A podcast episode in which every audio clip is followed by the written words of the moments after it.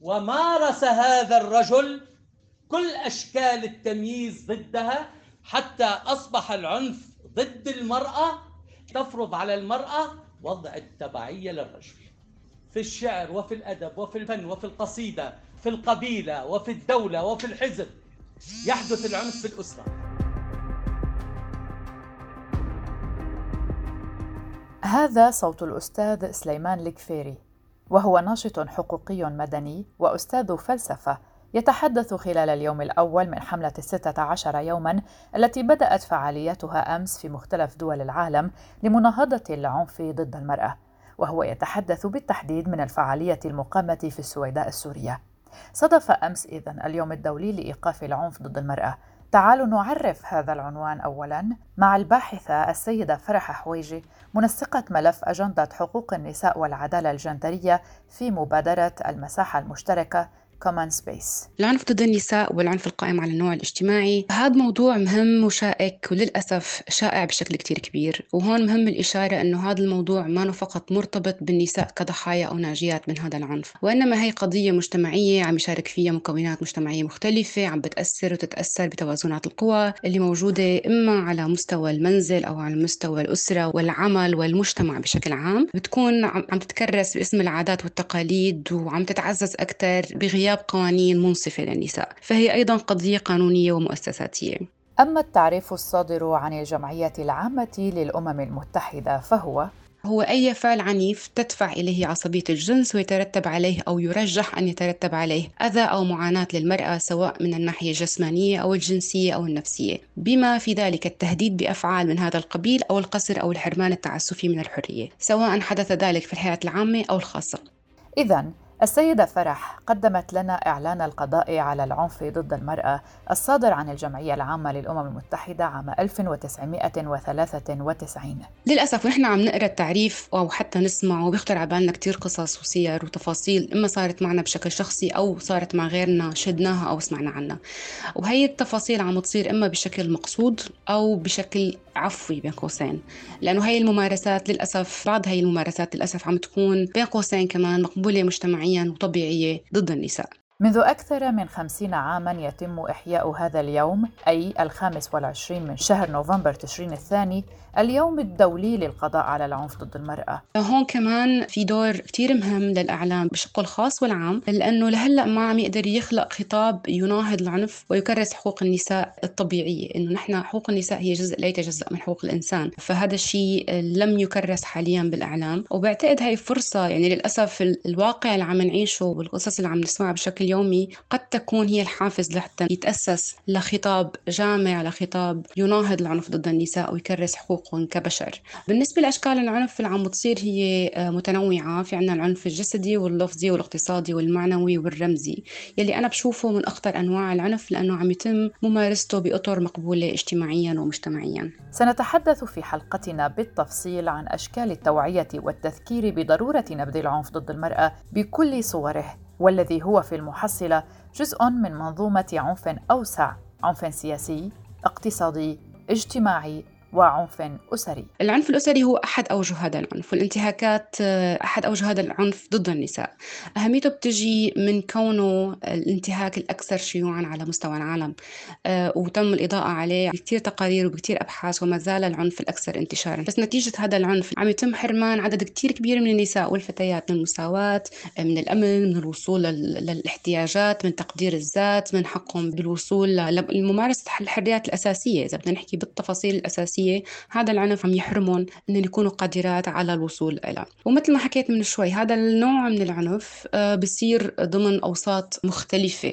وهون بيجي تشعبه وخطورته إنه هو بيبدأ من البيت من الأسرة للمجتمع يلي عم يقبله. أحيانا عم يقبل هذا العنف ويبرره. بكثير من الأحيان آه، بينتقل منه على أوساط الدولة اللي هي معنية بشكل مباشر عن تأمين الحماية للأفراد عبر افتقار القوانين تجرم العنف الأسري. بتعتبر للأسف الحيز العائلي هو حيز خاص بعيد عن تدخل الدولة. وهون أكيد ما فينا نغفل الحيز الآخر اللي هو المجتمع المدني اللي للأسف لليوم ما عم يقدر يأمن حالة واسعة من التضامن مع ضحايا هذا النوع من العنف. وعم يكرس نشاطاته بالمجمل للعمل مع النساء فقط. النشاط مع تجاهل العمل مع المجتمع. ما فيني أعمم أكيد في ناس عم تشتغل مع المجتمع بشكل عام ومع الرجال ضمن هذا المجتمع. لإعادة النظر بديناميكية العلاقة ما بين النساء والرجال لكن بشكل عام عم يكون التكريس العمل مع النساء الناجيات من هذا العنف أو مع النساء لتوعيتهم عن هذا العنف. البرتقالي هو اللون الذي ارتدته المباني والمعالم الشهيرة في العالم أمس، وذلك بهدف التذكير بالحاجة إلى مستقبل خال من العنف ضد النساء. كما تم تنسيق مجموعة كبيرة من الفعاليات الرقمية لمواجهة العنف ضد المرأة، وبدأ عالم ال social media حملته من خلال مجموعة من الهاشتاغات وأبرزها لا للعنف ضد المرأة، اليوم البرتقالي، المساواة بين الجنسين. وعن أسباب العنف ستحدثنا السيدة حويجي عن سوريا على سبيل المثال. قانونيا قانون العقوبات السوري لا يحتوي على أي تعريفات للاغتصاب الزوجي والعنف الأسري وهذا بشكل تحدي كثير أساسي لمعالجة هي الظاهرة. بس بنفس الوقت الباب مفتوح للنساء أنه يلجأوا للقضاء ويستندوا لمواد تجرم سوء المعاملة يلي هو ممكن يؤدي لتوقيف الشخص المعتدي يلي هو عادة عم يكون الرجل في العائلة إما الأب أو الأخ أو العم. آه، هون بيظهر عنا حالة التحدي المجتمعية اللي بيعاير النساء وبيحاربهم إذا قرروا يلتجئوا للقضاء لأنه غير مقبول مجتمع مجتمعيا عنا إنه تروح الست تقدم شكوى ضد جوزها أو أبوها أو أخوها. فهذا الشيء تداخل كتير واضح لتداخل العامل المجتمعي يلي بيحرم النساء من وصول لحقهم بالحماية. بالإضافة لغياب المقاوي المقاوي الخاصة للحماية تحديدا في حالة النساء المعنفات. فالنساء هن مضطرة تقدم شكوى آه، وبنفس الوقت ترجع تسكن مع نفس الشخص اللي عنفها تحت سقف واحد. وهذا بكتير حالات ممكن يصير حالات عنفية انتقامية جديدة. فبالمحصلة نحن غياب وجود آليات حماية آه، وغياب وجود قوانين رادعة هي عم تأسس لحالة مقبولية مجتمعية نوعا ما لحالة العنف ضد النساء. آه، بالفترة الأخيرة بسبب غياب آليات الحماية الرسمية مثل ما حكينا شهدنا كتير ارتفاع آه، مخيف وملحوظ لحالات العنف الأسري وتعداها هذا الشيء لنسمع كثير عن حالات قتل للنساء بكل المناطق السورية المختلفة وهذا الشيء بالإضافة إذا بدي أحكي عامل إضافي اللي هو مو بس الاجتماعي والقانوني وإنما النظرة المجتمعية المرتبطة بتسليع النساء لحتى صار قتل النساء عبارة عن شيء عابر وهذا شفناه بكثير حالات قتل إما قرأنا عنها مؤخرا أو سمعناها لسيدات قتلنا لأنه قرروا إنه ما بدهم يرتبطوا بهذا الشخص وللأسف المجتمع عم يكون ببعض الحالات مبارك ومعزز لهي الحالات وتسعى الحملة التي أطلقتها الجمعية العامة للأمم المتحدة إلى تعزيز الدعوة لاتخاذ إجراء عالمي من أجل سد ثغرات تمويل مشاريع تمكين النساء وحمايتهن، وإلى ضمان الخدمات الأساسية للناجيات من العنف ضد النساء، والذي تصاعد بشكل واضح في كل دول العالم خلال أزمة كوفيد-19. وسنتحدث عن ذلك بالتفصيل. أيضا تسعى الحملة إلى جمع البيانات التي يمكنها تحسين الخدمات الرامية لحماية المرأة والفتاة. العنف ضد النساء هي حالة قديمة ومستمرة ومنتشرة مثل ما حكينا وبعد أزمة كوفيد 19 تعززت عنا حالات الظلم واللامساواة بالنظم المختلفة موجودة بكثير مجتمعات. بالإضافة لأنه أظهرت عيوب كثير كبيرة بالنظم القانونية تحديدا بما يتعلق بحماية النساء وأمنها الشخصي. بالنظر للموضوع ما فينا نغفل التداخل الجوهري والحيوي ما بين المحور القانوني والمجتمعي. نحن بحاجة نشوف الاثنين وبحاجة لنفكك الاثنين ونفهم ترابط مرتبطات مع بعضهم بنفس الوقت. كشفت منظمة الأمم المتحدة أن البيانات والتقارير المستجدة في ظل أزمة كورونا تقول بأن هناك زيادة في جميع أنواع العنف ضد المرأة والفتاة وخاصة العنف المنزلي. حيث زادت المكالمات إلى أرقام المساعدة خمسة أضعاف. وصفة إياها بأنها جائحة خفية تتنامى في ظل أزمة كوفيد-19 مما تزيد من الحاجة إلى جهد جمعي عالمي لوقف ذلك العنف. بالفترة الماضية وتحديدا بعد انتشار جائحة كورونا والتدابير الإقفال التامة اللي تم إعلان عنها ببعض المناطق آه، كل هي الإجراءات أثرت بشكل كتير مباشر على الشرائح المجتمعية بشكل متفاوت لكن التأثير الأكبر كان على الشرائح الأضعف اللي هي غير محمية قانونيا. تحديدا إذا عم نحكي على النساء واللاجئين كانت أثار عليهم غير متناسبة وإجراءات الإقفال بشكل عام زادت من تعقيدات هي المسألة. لم يكن هناك إحصائيات واضحة على المستويات المحلية عربيا ولا حتى دوليا لكن ما رصدناه كان حول تعدد أشكال العنف الموجه ضد المرأة. وهنا سألنا السيدة حويجه ومن خلال المؤسسة التي تعمل معها أي مبادرة المساحة المشتركة Common Space ومن دورها كمنسقة ملف أجندة حقوق النساء والعدالة الجندرية في هذه المبادرة سألناها كيف تتابع حالات العنف الموجهة وتبعاتها على المستوى المحلي. ونقصد هنا سوريا على وجه الخصوص اللاجئات والنازحات إلى جانب كل النساء اللواتي مورس عليهن ضغوط وأساليب عنف مختلفة. آه، من أجل تعويض النقص بالتقارير الحكومية الرسمية اللي عم تغطي كانت قضايا العنف ضد النساء تحديدا بفترة الإغلاق التام أو الإجراءات الوقائية من كورونا تم اللجوء آه، لتقارير اللي صدرت عن المجتمع المدني إن كان على المستوى المحلي أو على المستوى الدولي. وكل هذه التقارير أجمعت على ارتفاع ملحوظ ومقلق لحالات العنف الأسري ضد النساء منذ بداية الأقفال. ارتفاع أيضا بحالات التحرش الجنسي على الفضاء الإلكتروني. ارتفاع حالات النساء اللي تم قتلهم بسبب العنف الأسري. أيضا آه، صار عندنا تبليغات عديدة عن ارتفاع عدد النساء اللي عندهم أعراض اكتئابية قد تصل إلى حد الانتحار. نتيجة العنف الأسري وغياب الحماية القانونية. مع بداية حالة الأقفال الأطفال كمان بلشنا نلحظ مجموعة من بين قوسين دعابات اللي بلش يتم تداولها على الواتساب أو الفيسبوك أو غيرها اللي بتحكي عن توجيهات إذا بدك تعطي توجيهات للرجل إنه إمتى بيقدر يعنف مرته بدون ما حدا يتعرض له اللي هن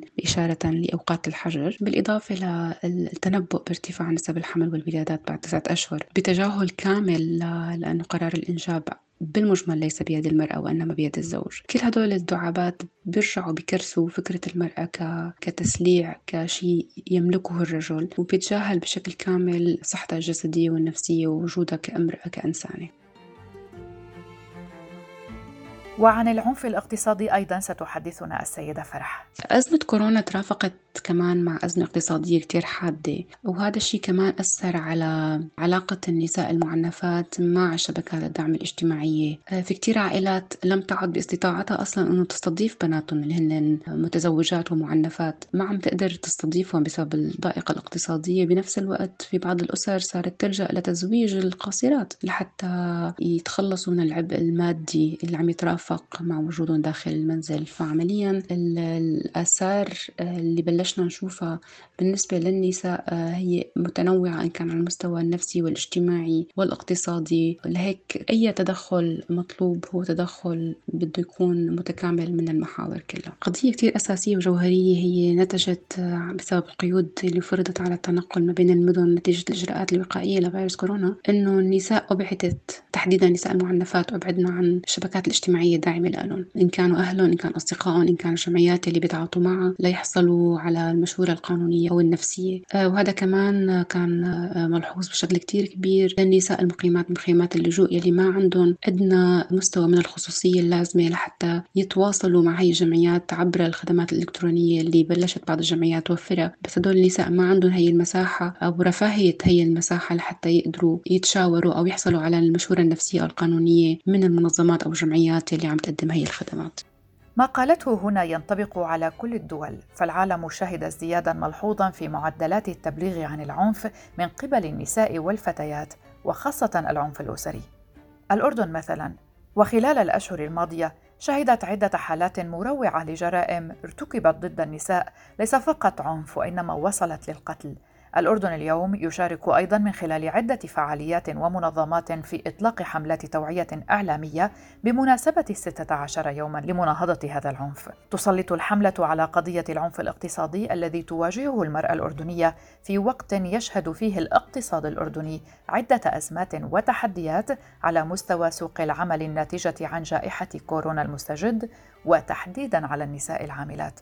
تقول مصادر أن نسبة العنف الأسري ارتفعت خلال فترة الحظر بنسبة 33% مقارنة بمعدلاته في نفس الفترة من العام الماضي، كما بلغ عدد حالات العنف الأسري التي تعاملت معها مكاتب الخدمة الاجتماعية في الإدارة 1685 حالة خلال أشهر آذار مارس ونيسان أبريل وأيار مايو من العام الحالي.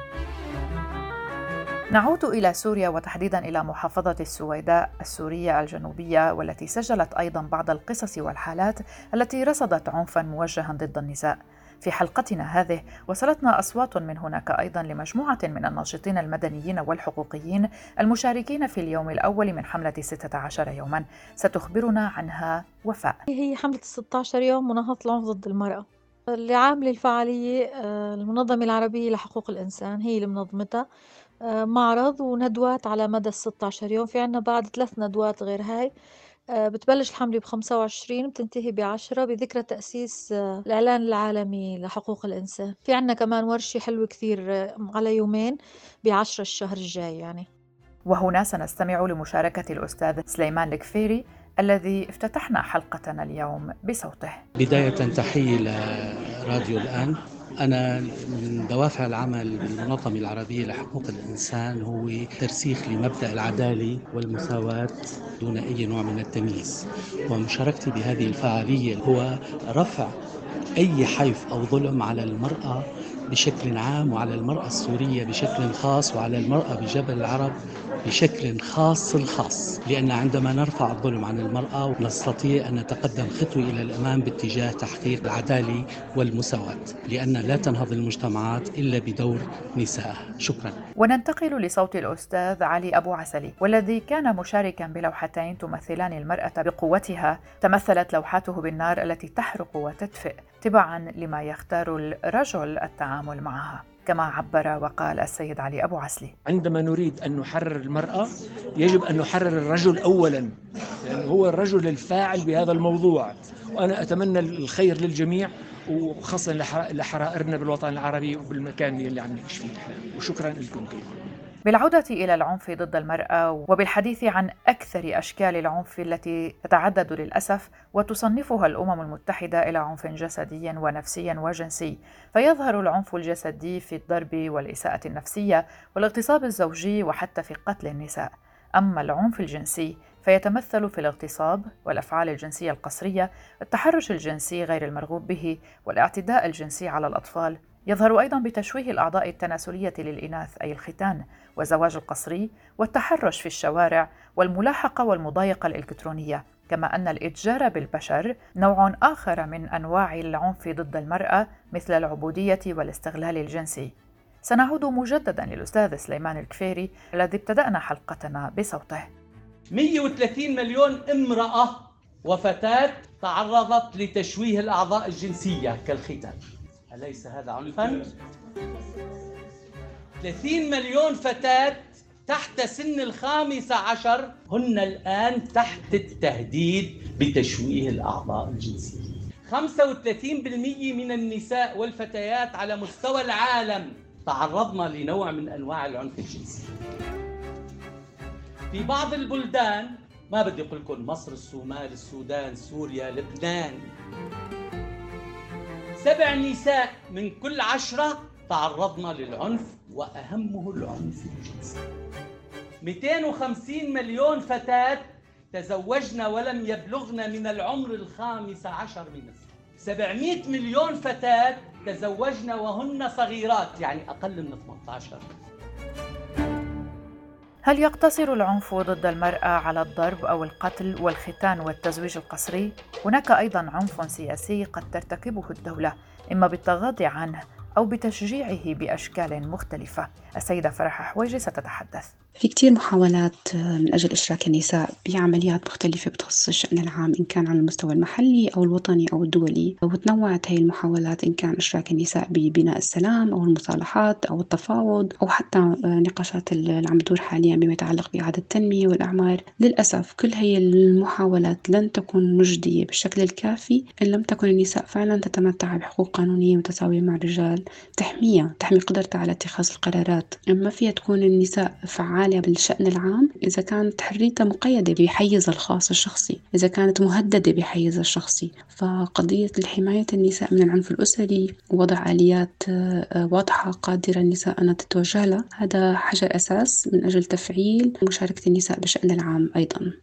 تعزى أهمية كل ما ذكر أعلاه إلى حصول العنف الموجه ضد المرأة في أوساط متعددة في الأسرة والمجتمع في قطاع العمل العام والخاص وحتى في المجتمعات الدولية وفي الدولة. وقد تطرق قانون العقوبات إلى أشكال مختلفة من العنف في مواد متعددة بما يخص الاعتداء الجنسي والعنف النفسي والاستغلال المالي. كل اللي حكينا عنه قبل وارتفاع حالات العنف وتوثيقها بشكل كتير كبير آه، من قبل المجتمع المدني والناشطات والناشطين المعنيين بحقوق النساء وحقوق الإنسان بشكل عام آه، عمل شوية ضجة وهذا شيء كتير مفيد وكتير أساسي. آه، للأسف إعلاميا ما شهدنا نفس الضجة اللي كان عم يحكي فيها المجتمع المدني والناشطين على الأرض. بس بنفس الوقت نتج عنه تغيير بالخطاب العام. صار في عنا توجه للحديث عن حماية النساء بحيزهم الخاص مع أنه الفترة الماضية كلها كانت التركيز على حماية النساء بالحيز العام. آه، أنا بشوفه كتير شيء أساسي موضوع وضع حماية النساء في الحيز الخاص آه، على الطاولة اللي هو لأنه هو حجر الأساس لحماية النساء بالحيز العام. ولا يمكننا هنا إغفال التحديات التي وضعنا أمامها الوضع الراهن بسبب تفشي فيروس كورونا. إلى جانب التحديات الكثيرة التي تعاني منها المرأة عموما والتي ذكرناها لكم بالتفصيل في حلقتنا اليوم. يعبر العنف عن انهيار القيم الأخلاقية العليا وانتهاك صارخ لإنسانية الإنسان. معظمنا لا يدرك العنف الرمزي اللي نحن تعودناه منذ طفولتنا منذ أن كنا نردد شعاراتنا في المدرسة الابتدائية. هذه كانت حلقة من بودكاست في عشرين دقيقة من إعداد وتقديم براء صليبي شكرا لكم لحسن المتابعة. إلى اللقاء.